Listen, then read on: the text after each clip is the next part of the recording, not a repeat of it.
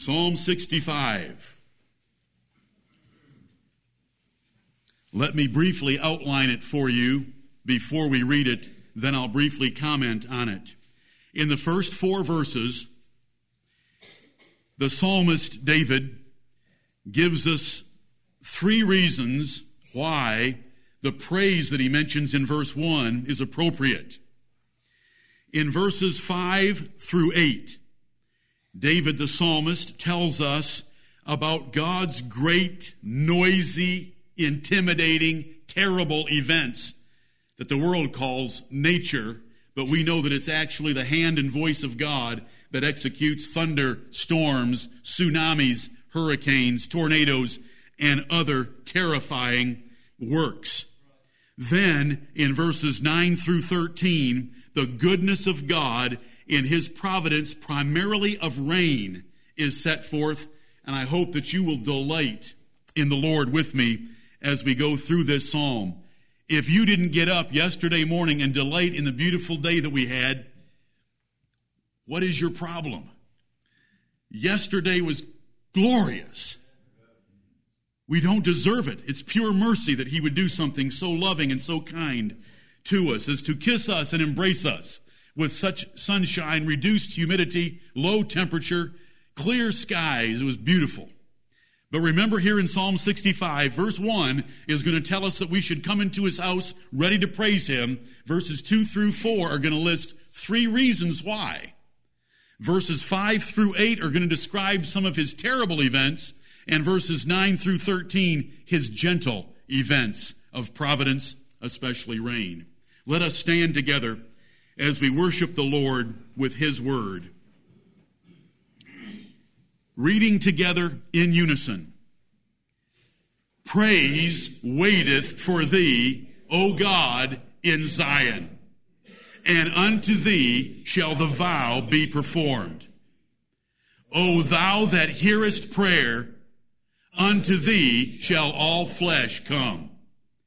Iniquities prevail against me as for our transgressions, thou shalt purge them away. Blessed is the man whom thou choosest and causest to approach unto thee, that he may dwell in thy courts. We shall be satisfied with the goodness of thy house, even of thy holy temple. By terrible things in righteousness wilt thou answer us, O God of our salvation, who art the confidence of all the ends of the earth, and of them that are afar off upon the sea, which by his strength settest fast the mountains, being girded with power, which stilleth the noise of the seas, the noise of their waves, and the tumult of the people. They also that dwell in the uttermost parts are afraid at thy tokens. Thou makest the outgoings of the morning and evening to rejoice. Thou visitest the earth and waterest it. Thou greatly enrichest it with the river of God, which is full of water. Thou preparest them corn when thou hast so provided for it. Thou waterest the ridges thereof abundantly. Thou settlest the furrows thereof. Thou makest it soft with showers. Thou blessest the springing thereof. Thou crownest the year with thy goodness, and thy paths drop fatness. They drop upon the pastures of the wilderness, and the little hills rejoice on every side. The pastures are clothed with flocks. The valleys also are covered over with corn. They shout for joy. They also sing. Amen and amen. May the reading of the Word of God be a blessing to him and to us. Amen. You may be seated. The reason that we come into the house of God, one of the great reasons is to praise Him, as the first verse describes. We should be looking forward to the first day of the week, every day of the week, so that we can get back into his house to praise him. That is what it means when it says, Praise waiteth for thee, O God, in Zion. There is praise that's going to be coming. We're holding it back until we get to Zion, which is his temple and where his worship was centered in the nation of Israel under the Old Testament. In the New Testament, it's in local churches like this one. Praise waiteth for thee, O God. Yesterday, you should have been praising him with your lips out loud and in your heart, but at the same time looking forward to being in his house to praise him yet again. And unto thee shall the vow be performed when we've been in trouble and the Lord's delivered us, when we've asked for his favor and the Lord has granted us our petition, we should give the praise that we promised him. Right. Now, here are three reasons why God is worthy of being praised. And I'm not referring to the, the large tokens of verses 5 through 8, nor am I referring to the providential rain that puts food on our tables in verses 9 through 13. I'm referring to verses 2, 3, and 4. In verse 2, the God that we worship is a God that hears and answers prayer. Amen. Allah has never answered a prayer because there is no such God. Brahma, Vishnu, Rama, and the gods of the Hindus have never answered a prayer because there is no such God. Right. The Great Spirit has never answered an, an Indian because there is no such God. Buddha has never answered a prayer because there is no such God. That fat bellied, lazy man couldn't answer anyone. But our God is the God in heaven and he answers prayer. Amen. And one of the reasons we want to praise him is that we, man, woman, or child, can call upon the Lord in their time of trouble or can call upon the Lord in their time of need and he will hear. O thou that hearest prayer, unto thee shall all flesh come. That is not all flesh without exception, but all flesh without distinction.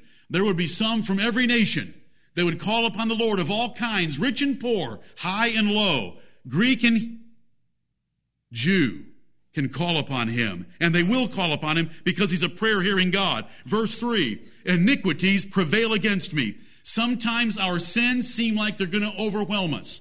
Sometimes the strength of our sin nature seems like it's too much for us. And so it was for the man after God's own heart, which should comfort you.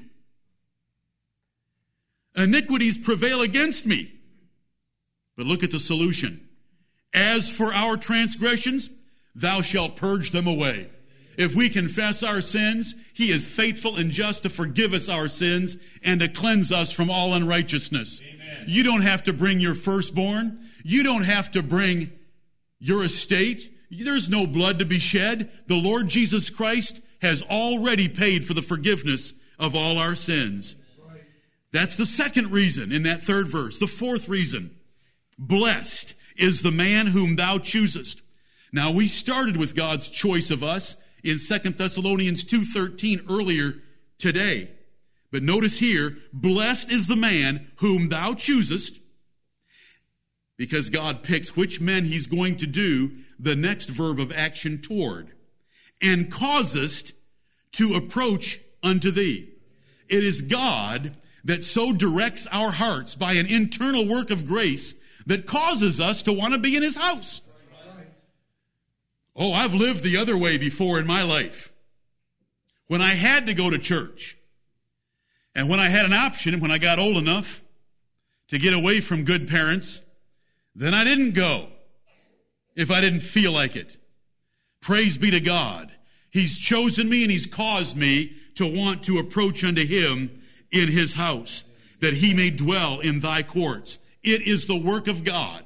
It is the work of God first to choose you from among the 7.1 billion that inhabit this planet. Then it is the work of God to cause you to want to love his worship. Otherwise, you'd be out golfing this morning, watching cartoons, or sleeping an extra four hours to ruin your life instead of being here. We shall be satisfied with the goodness of thy house. Now notice, it's not punishment that God chooses us and causes us to come into his house. There's a blessing to be in the house of God and to worship him. we shall be satisfied with the goodness of thy house. There is goodness and a blessing in worshiping God that can't be matched on the golf course or with cartoons or in bed. Even of thy holy temple.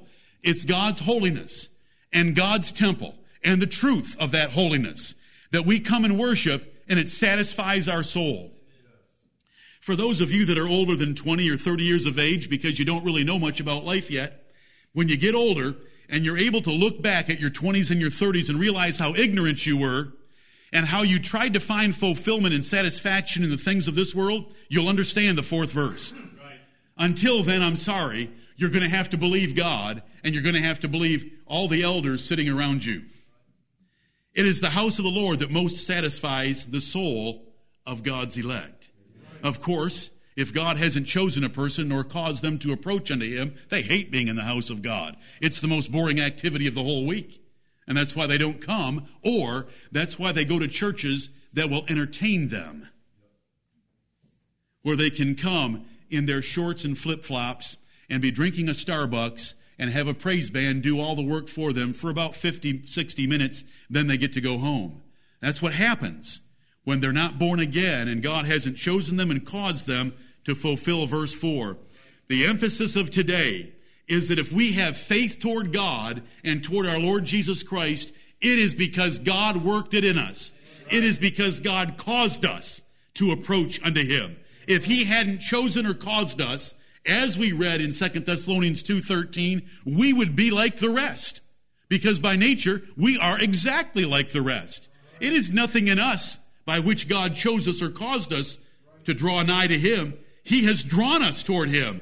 Bless and praise His holy name with me today. Now, verses 5 through 8 describe His terror in His providence. By terrible things in righteousness wilt thou answer us. When the people of God would ask for God to deliver them, God delivered. Can you think of the ten plagues upon Egypt? Those were terrible things. The world remembered them for hundreds of years. Right. The Philistines called to remembrance the plagues on Egypt 500 years later. They're described, the Philistines are described doing that in 1 Samuel chapters 5 and 6. By terrible things in righteousness wilt thou answer us. Because he's a prayer hearing God, and sometimes he does great and terrible things. He stopped the sun and the moon in the days of Joshua. He caused the walls of Jericho to fall flat so that Israel just took, walked in and took the city. And on and on it goes throughout the pages of Scripture. O God of our salvation, because He hears our prayer and delivers us, even by some terrible things at times, but it's always done in righteousness because God is always right in whatever He does. And it says in the second half of verse 5 that this God, who is our salvation, art the confidence of all the ends of the earth and of them that are afar off upon the sea. Sailors, when they're out there in a storm, and it's a terrible thing in righteousness when a storm comes up and you're in a boat. Even then, there is a place to put your confidence. And it's not in the skill of the helmsman. And it's not in the design of the engineer.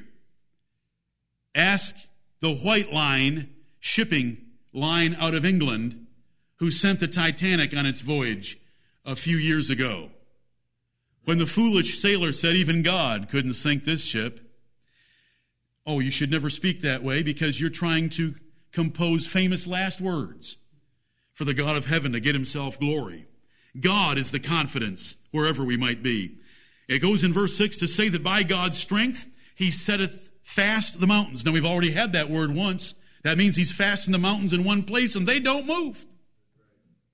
They don't move, being girded with power. Who's got the power? Mountains don't have power. God's got the power to put the mountains there.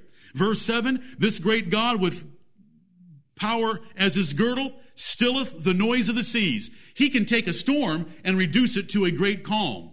The Bible tells us about that when Jesus was, was asleep in the hole of a particular ship on the Sea of Galilee and a great storm arose. It calls it a great storm.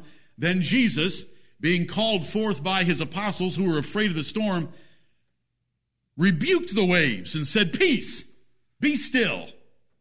And there was a great calm. Amen. Because the Lord is able to do that. So we put our trust in Him. He can still the noise of the waves and the tumult of the people. Many times in the Psalms, especially, the noise of the seas and the noise of the waves are put for the loud cryings of men. And so here, the psalmist puts them both together in the same verse. Verse 8, they also that dwell in the uttermost parts are afraid at thy tokens. Japan, who has no fear of God at all, from the top to the bottom, from the east to the west, had a tsunami that devastated the coast of that island. Here it's called, they're afraid at thy tokens, because that tsunami was only a token of the wrath of God. Wait until God comes in judgment on this planet when the Bible tells us in 2 Peter chapter 3 that everything will melt with fervent heat. Right. Then you'll know the power of God. Right. Verses 9 through 13 describe rain. Thou visitest the earth. You better be thankful God visits the earth, or you would have nothing to put on your table. Thou visitest the earth and waterest it. Those are such tender words, such gentle words. Words that you should have thought of yesterday. If you took a walk yesterday morning, did you see how heavy the dew was? It was very heavy, saturated everything on the ground. Yesterday morning, he waters it. Thou greatly enrichest it with the river of God. God has a river floating above us right now. And if you ever do a study like our brother Jeff Oley offered to us on one Wednesday evening, if Greenville County, which has eight hundred square miles. If Greenville County gets one inch of rain, you should go home and calculate how many cubic inches of rain there are on 800 square miles, one inch deep. Then add it up into gallons. There's eight pounds per gallon. And then figure out how many super tankers it would take in the clouds to drop that much water. Right. It's called the River of God. It is an incredible amount of water, and he holds it in vapor so that we can fly planes by which he gave us the witty invention of Bernoulli's principle on those wings right through super tankers of water, and it doesn't slow them down.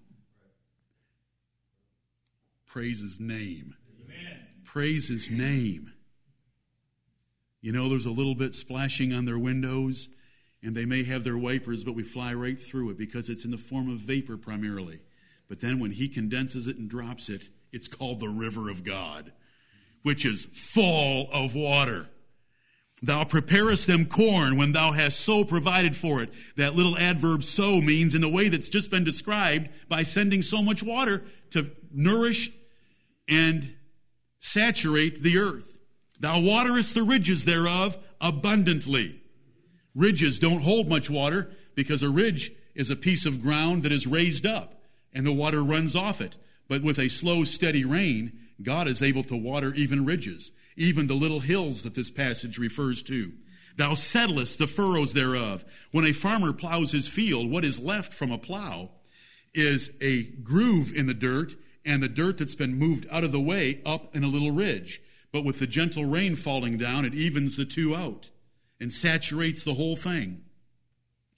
Thou settlest the furrows thereof, thou makest it soft with showers, thou blessest the springing thereof. And isn't it something how plants spring out of the ground? Thou crownest the year with thy goodness. Do you believe that? Has God done that to you? Has He put a crown on the years of your life? If you've been sinning against Him and He's had to withhold His favor, that's not His fault. That's your fault. That's my fault. But when we're living for the Lord, and even when we're not, He is so merciful and gracious to us. He's crowned our years with goodness, and thy paths drop fatness. They drop upon the pastures of the wilderness. This is God's path in the clouds, in the sky, in the rain. They drop upon the pastures of the wilderness, and the little hills rejoice on every side. A little hill typically is going to have the water run off. But the gentle rain that we're talking about here, the soft rain, the soft showers, water even the hills. The pastures are clothed with flocks. They have so much to eat, they multiply and reproduce, and they grow from a small herd to a large herd or flock. The valleys also are covered over with corn. They shout for joy. They also sing. because of the goodness and the happiness of prosperity. And yesterday morning, did the trees sing to you? Did they shout for joy? Did the few clouds in a very blue sky shout for joy to you? Did the sun shine? It was music. I wanted to share it with everyone that I love, but I was alone on my deck walking back and forth, looking at that beautiful eastern sky and thanking the Lord for it. And I hope that we will have such thanksgiving this day. But let me reverse order before I sit down. God's gentle providence in rain, verses 9 through 13. Okay, we're thankful. We're very thankful. His tokens of his power, verses 5 through 8. We're even more thankful that he's merciful to us and preserves us and delivers us by the tokens of his power. Verse 4 He chose you and caused you to come into his house to find satisfaction for your soul in a spiritual way that cannot be had otherwise. Better yet. Then we move up to the third verse. He forgives us our sins. We move up to the second verse. He's a God that hears and answers prayer. This is Jehovah. This is our God. And we bless thee and we love thee and we thank thee for thy word and we thank thee for the faith that you've put in us to believe your word. Thank you for giving us David to write such psalms for our hearts. Cause us to always remember these things, O Lord God our Father in heaven. Amen.